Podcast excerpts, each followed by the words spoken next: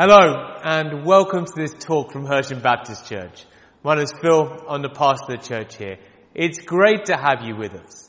Well, we've moved into the season of Advent. That's why we're gearing up for all of these activities when we get ourselves ready for Christmas. And it's such a blessing, isn't it, that even though Christmas might look different this year in a way that's disconcerting and can be distressing, yet there's nothing anyone could do to cancel Christmas. And our theme for Advent this year is hope.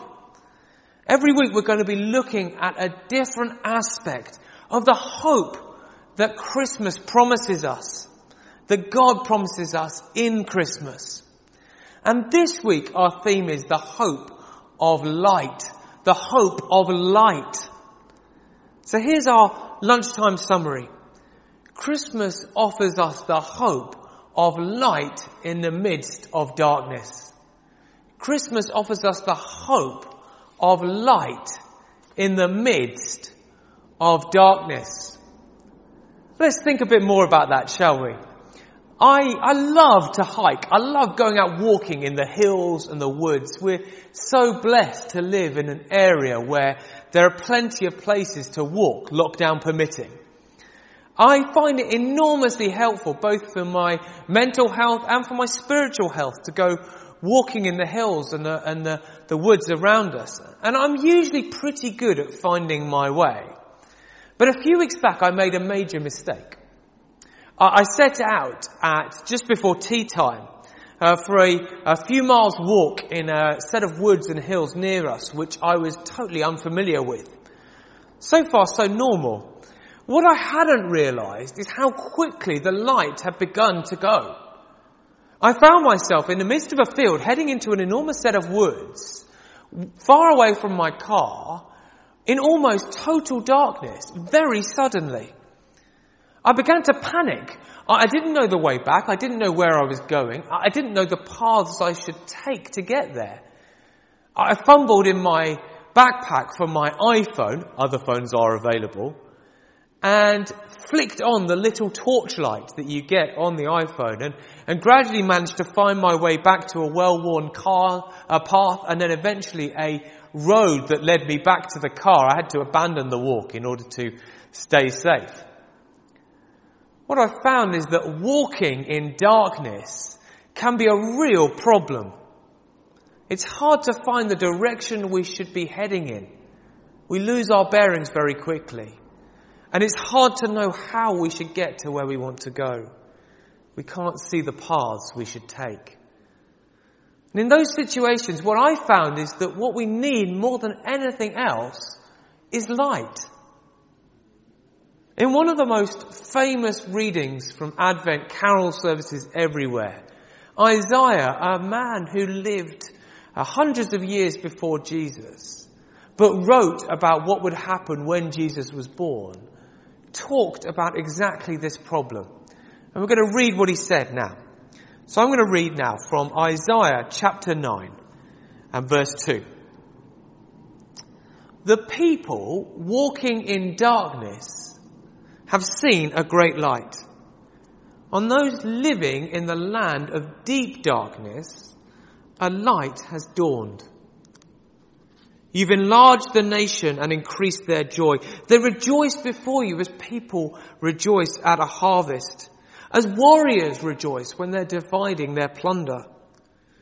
For as in the day of Midian's defeat, you have shattered the yoke that burdens them, the bar across their shoulders, the rod of their oppressor. Every warrior's boot used in battle, every garment rolled in blood will be destined for burning, will be fuel for the fire. For to us a child is born. To us a son is given, and the government shall be on his shoulder, and he shall be called Wonderful Counselor, Mighty God, Everlasting Father, Prince of Peace. Of the greatness of his government and peace there will be no end. He will reign on David's throne and over his kingdom, establishing it and upholding it with justice and righteousness from that time on and forever. The zeal of the Lord Almighty will accomplish this. Now Isaiah uses walking in darkness as a picture, as a metaphor for a people that doesn't know what the point of their lives is. What they should aim for, what they should value, what good life means. And he uses a picture and a metaphor for, for people who don't know what they should do to get there, how they should live. Isaiah was talking about his own people, Israel, thousands of years ago, but his language resonates, I think, deeply with our society. It certainly resonates with me. I think it's true on a big scale. This picture of walking in darkness is true on a big scale. The pandemic has exposed many things about our hearts and our lives. One of them, I think, is that while we know an awful lot about the world, we don't have a very clear picture of what the meaning of life is, what the purpose of life is. We're very good at working out what we need to do to survive, but we don't have a very good answer about why we're trying to survive. What's our goal? What are the choices that we should make to get there? It's like a society that's walking in darkness.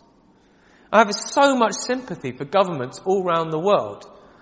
They receive data and information from brilliant, wonderfully scientifically minded uh, advisors.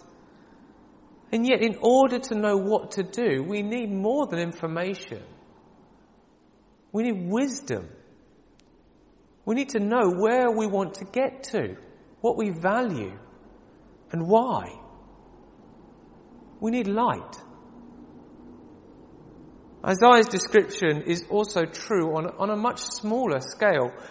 How many of us feel swamped by the decisions we have to make, the choices we're presented with, and the voices that surround us, urging us to, to move one way or the other?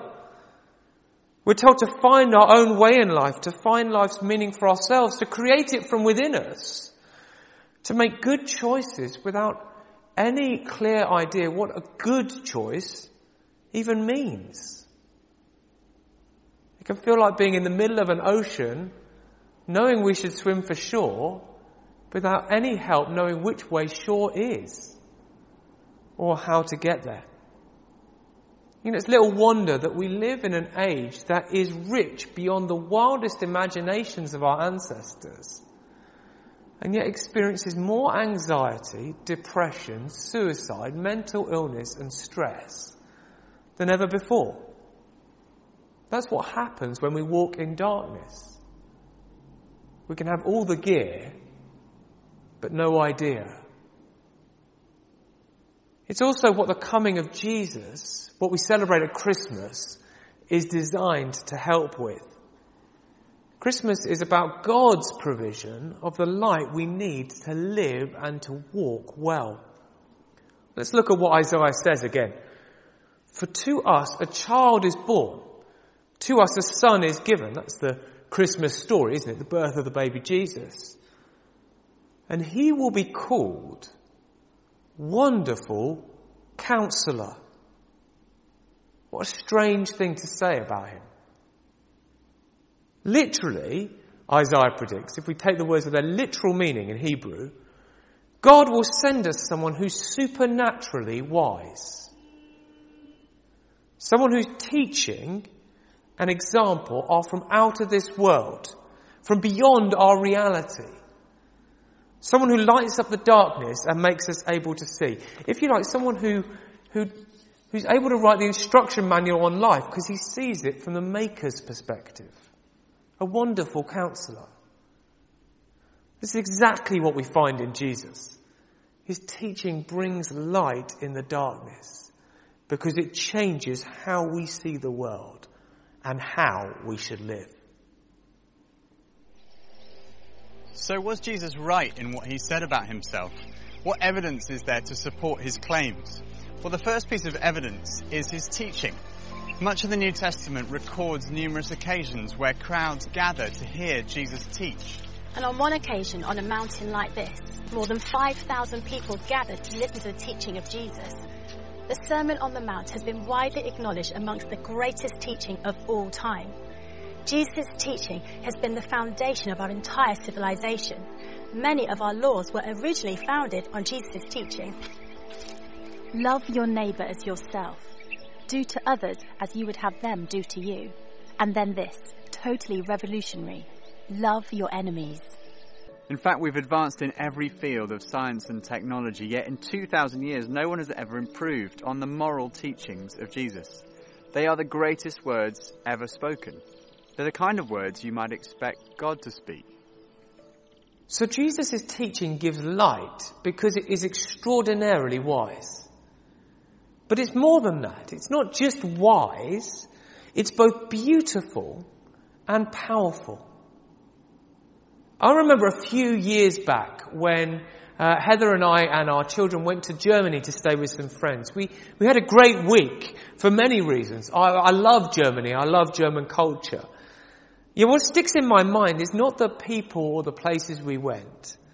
It was one night when I lay in the garden of our hosts and watched a meteor shower coming overhead. There were trails of light burning across the sky lit up against the darkness. And it was one of the most beautiful things I've ever seen. Jesus' life and teaching are light in our darkness, not only because they're wise, they're helpful, but because they're beautiful. They inspire us. It doesn't just make sense to our minds. What he says and how he lives makes our hearts sing. Jesus' friend John described for those who hadn't had a chance to meet Jesus or hear him for themselves what it was like to see him and to hear him. And the language he reaches for is, is the language we might use for, for a masterpiece of artwork or for a meteor shower or, or going and watching the northern lights. He says this, he says, the true light that gives light to everyone was coming into the world. We've seen his glory. The glory of the one and only Son who comes from the Father, full of grace and truth. The Russian novelist Fyodor Dostoevsky, one of the greatest writers in history, puts it this way. He said this, all writers who sought to represent absolute beauty were unequal to the task. There is only one figure of absolute beauty. Christ. That infinitely lovely figure is, as a matter of course, an infinite marvel. Jesus' life and his teaching are wise, but they're also beautiful Yet we can go beyond that. They're wise and they're beautiful, but they're also powerful. Jesus made extraordinary claims for the power of his teaching. He said, the words I've spoken to you, they're full of spirit and life. What an extraordinary thing to say. Yet it's born out of history, born out in the history of the world. Jesus' teaching and his example have transformed every area of culture and society from tax and welfare to human rights and dignity. It's also true for individuals. When we follow Jesus' teaching and his example, it changes us and the world around us. I grew up as an only child. Um, I was the good church kid. At 18, like so many bad cliches, I rebel. Uh, became uh, a nightclub promoter. And over the next 10 years, from uh, about 18 to 28, really climbed up New York's social ladder. At 28, uh, I had gotten many of the things that I thought I wanted. My girlfriend was on the cover of magazines. I had a Beamer. Uh, I had a Rolex. I had a Labrador Retriever. I had a grand piano in my apartment in New York. And I was so unhappy something awakened in me. Something, uh, it was a realization maybe that I would I would never find happiness where I was looking for it. There would never be enough girls. There'd never be enough drugs. There'd never be enough parties. I guess it was a fresh look, being able to take a look at faith again with fresh eyes.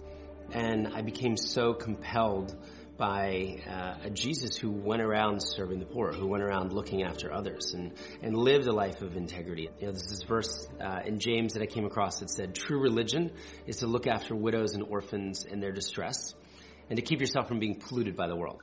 So I was 0 for 2. Uh, not only had I done nothing for the poor in a decade, I literally polluted people for a living. I made this radical, uh, radical life move. I wound up selling all of my possessions. I joined this humanitarian mission group of medical doctors volunteering in West Africa, operating on a huge hospital ship, and I become their photojournalist. I saw a lot of stuff uh, over those two years, and I think the thing that struck me the most was people drinking dirty water. Half of the country didn't even have their most basic need for health met. Half the country didn't have clean water to drink. And when I landed back in New York, I was 30. And this was the issue that I felt so compelled to work on. And Charity Water was definitely birthed out of my faith experience of, of me returning back to Christ, to um, to God again, and it, you know I believe that the idea of Charity Water is very close to God's heart. I believe the idea of a world where every single person drinks clean water is is so fluid, is so in line with the heart of, of God, the heart of the Father. Uh, and, and it's an amazing thing to be able to do with, with my work. Over the last nine years, we've raised almost $200 million. Uh, we've helped over uh, 5.5 million people around the world get access to clean water. So we've made a little bit of a dent. Uh, and, and most importantly, the number of people without water has come down from a billion to 660 million. You know, if I look back on it, think this idea of really trying to serve God through my work, um, you know, has changed everything in my life. But I think, you know, you can do that wherever you are, whether you're a banker, whether you're a florist. Um, you can bring, you know, the, the kingdom values that you believe in into your work, into the way that you, you serve your customers, into the way that you lead uh, your team members, uh, into the way that you, um, you support others. So Christmas is about the hope that there is light in the midst of our darkness. It's about God speaking to us through Jesus, His teaching and His example to show us what we are here for, what our purpose and our calling is, and how we should live well. Yet it's not enough to receive light as a gift. We have to be willing to use it to live with it, to live in its light. A torch will do us no good in darkness unless we're willing to turn it on. Jesus' light only benefits us if we're willing to receive it, to live by it. Otherwise, we're in just as much darkness as before. Jesus put it this way. Therefore, everyone who hears these words of mine and puts them into practice is a wise man who built his house on a rock. The rain came, the streams rose, the winds blew and they beat against it. Yet it didn't fall because it had its foundation in the rock. But everyone who hears these words of mine and doesn't put them into practice is like a fool built his house on sand. The rain came, the streams rose, the winds blew and beat against that house. It fell with a crash. If you've never read Jesus' teaching before, why not pick up a gospel? Why not dust down your Bible? Begin to read it. Begin to read the the stories about Jesus. That could be your Advent project, something a bit different this year. Why not take advantage of the time and the space that we have and the unavailability of other things that cloud our lives and do something worthwhile? Read about the man who transformed the world. If you're a follower of Jesus, why not try to be intentional about living in his light? Every weekday through Advent, I'm sending out a, a set of Bible readings, meditations, and prayers on WhatsApp every day, every weekday, to help us come closer to God. If you'd like to receive them completely free of charge, please email me or get in touch through uh, the YouTube channel or our Facebook account, and we'd love to get you in touch with those readings. Finally, as you walk with Jesus this time, why not start to ask Him? Start to ask yourself how you can share His message of hope and light and life with others.